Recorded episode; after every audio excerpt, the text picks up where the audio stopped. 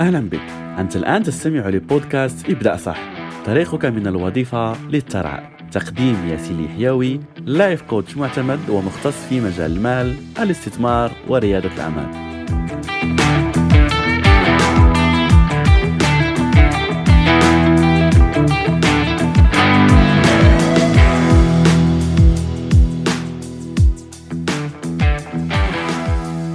السلام عليكم ورحمة الله تعالى وبركاته. مرحبا بك من جديد وصلنا الحمد لله الحلقة التاسعة من بودكاست ابدأ صح. ولا زلنا يعني نتكلم عن العديد من المفاهيم منها مفاهيم داخلية وكذلك يعني تطبيقات حول موضوع الوفرة والوصول للحرية المالية. وحلقتنا اليوم يعني ستكون إن شاء الله حلقة مفيدة لأن فيها موضوع فيه العديد من الأكاذيب العديد من التخاريف والعديد يعني من الشائعات اللي هو موضوع الاستثمار. لأنه للأسف أغلب الناس يخافون من الاستثمار وللأسف كذلك على أن أغلب هاد الناس ليس لديهم أي فكرة عن هذا الموضوع. وهذا يعني ليس عيب. أتذكر قصتي في هذا المجال. كان عندي نفس الفكرة عنه على أنه مجال غريب مجال صعب آه، مجال ممكن يدخل له فقط الأشخاص ممكن اللي يشتغلون Wall Street في أمريكا والأشخاص يعني اللي دارسين فيه ماجستير إلى غيرها. لغاية ما اكتشفت أنه حتى الأشخاص اللي درسوا يعني في الاقتصاد واللي هذا تخصصهم يعني لا يقومون بالاستثمار وليس لديهم كذلك أي فكرة عنه. فبدأت أتساءل لماذا؟ خصوصا يعني أتذكر على أن كان لما تأتي فترة الأخبار الاقتصادية اللي يتكلموا فيها عن الأسهم وعن الأخبار الاقتصادية فكنت دائما ما أغير القناة لأنها لا أعرف أي شيء وبالنسبة لي كانت هذه كلغة صينية يعني لغة غريبة بالنسبة لي.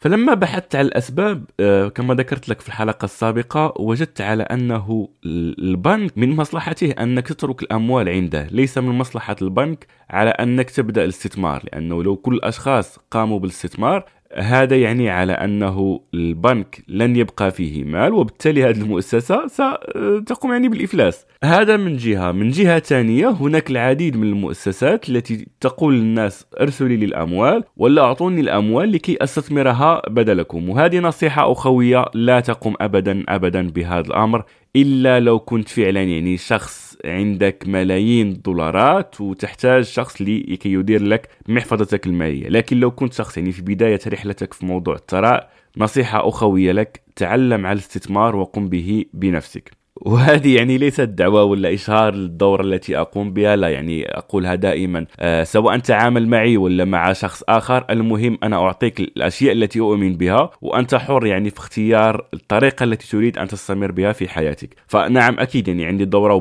وبالمناسبة يعني هذه الدورة دورة استثمر صح هي من بين الجوائز التي سيفوز بها الأشخاص إن شاء الله في نهاية هذا البرنامج. وهذه فرصة نذكر يعني بالمسابقة وستجد يعني رابطها أسفل هذا الفيديو.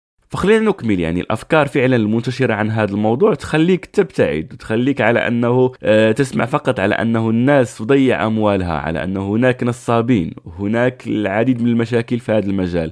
لكن تاريخيا يعني أسهل طريقة توصلك للحرية المالية هي الاستثمار. ولو لاحظت كذلك يعني قائمة آه، أغنى الأغنياء في العالم حاليا فمن بينهم العديد من الأشخاص اللي وصلوا لهذه الملايير الدولارات. عبر مجال الاستثمار ومن أشهرهم يعني شخصية وارن بافيت.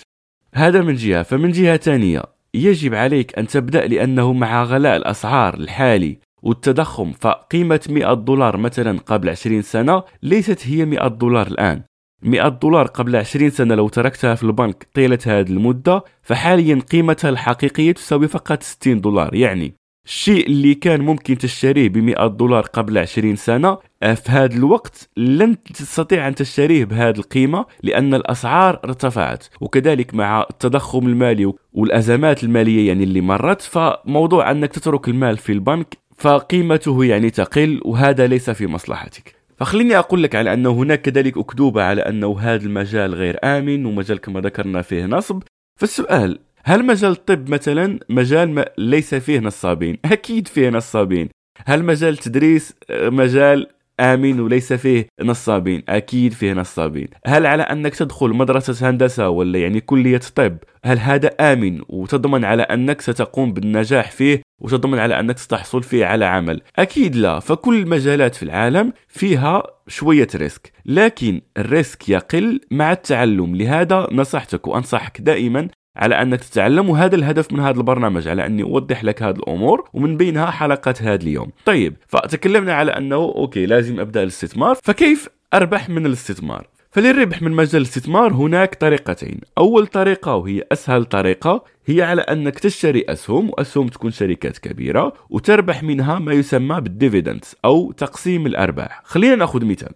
تخيل على أنك اشتريت سهم شركة Apple شركة مايكروسوفت شركة أمازون يعني أي شركة من الشركات يعني المشهورة ولا يعني الشركات الكبيرة وحتى يعني ممكن الشركات في بلدك. فهاد الشركات وكتبسيط للشرح ممكن الشرح فيه شوية يعني تفاصيل لكن لكي ابسط عليك الأمور هاد الشركات لكي تشكرك على أنك اشتريت هاد السهم واحتفظت به معها لأنه عندما تشتري في السهم فهذا يعني على أنك تستثمر في هذه الشركة وعلى أنك اعطيتهم مال هذا المال هم يأخذوه لكي يوظفوه. يعني هذا المال لا يبقى في البورصة. هذا المال تأخذه الشركات لكي توظفه لكي ممكن آه، تستثمر أكثر في المشاريع اللي عندها تطور منتوجاتها إلى غيرها. فلكي تشكرك على أنك اشتريت هذه الأسهم وساعدتها يعني في تقوية شركتها ولا تطوير شركتها بشكل أكبر وأكبر فهي تقسم معك الأرباح كشكر. ممكن بعض الشركات تقوم بهذا سنويا يعني مرة في السنة. ممكن بعض الشركات مرة كل ثلاث أشهر مرة كل أربعة أشهر. وهناك بعض الشركات لا تقوم به. فدورك على أنك تبحث عن الشركات التي تقوم به والتي تعطي جوائز ولا مكافآت مربحة ومكافآت جيدة يعني ليس واحد دولار ولا لا تعطي يعني نسب جيدة okay؟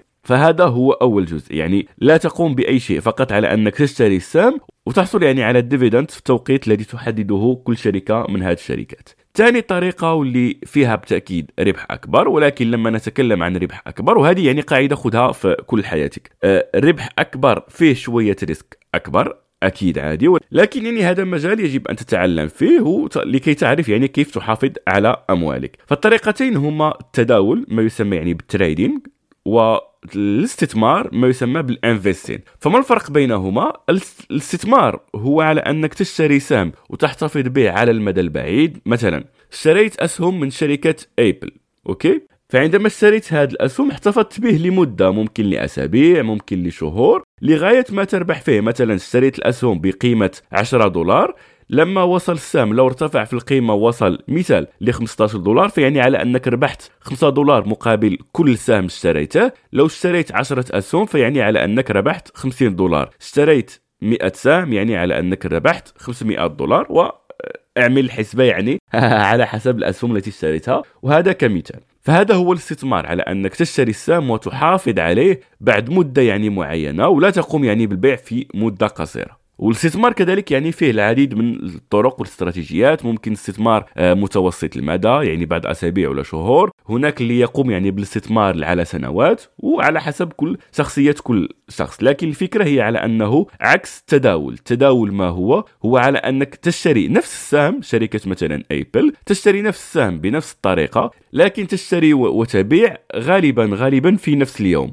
فهذا يعني واضح على أنه يتطلب جهد وحضور أكبر أمام الحاسوب لكي يعني تستطيع إدارة هذه الاستثمارات بشكل يومي. عكس الاستثمار اللي ممكن على أنك تشتري وتبيع على آه، كما ذكرنا يعني أسابيع ولا شهور فهذا لا يتطلب منك أنك تكون متواجد بصفة يومية.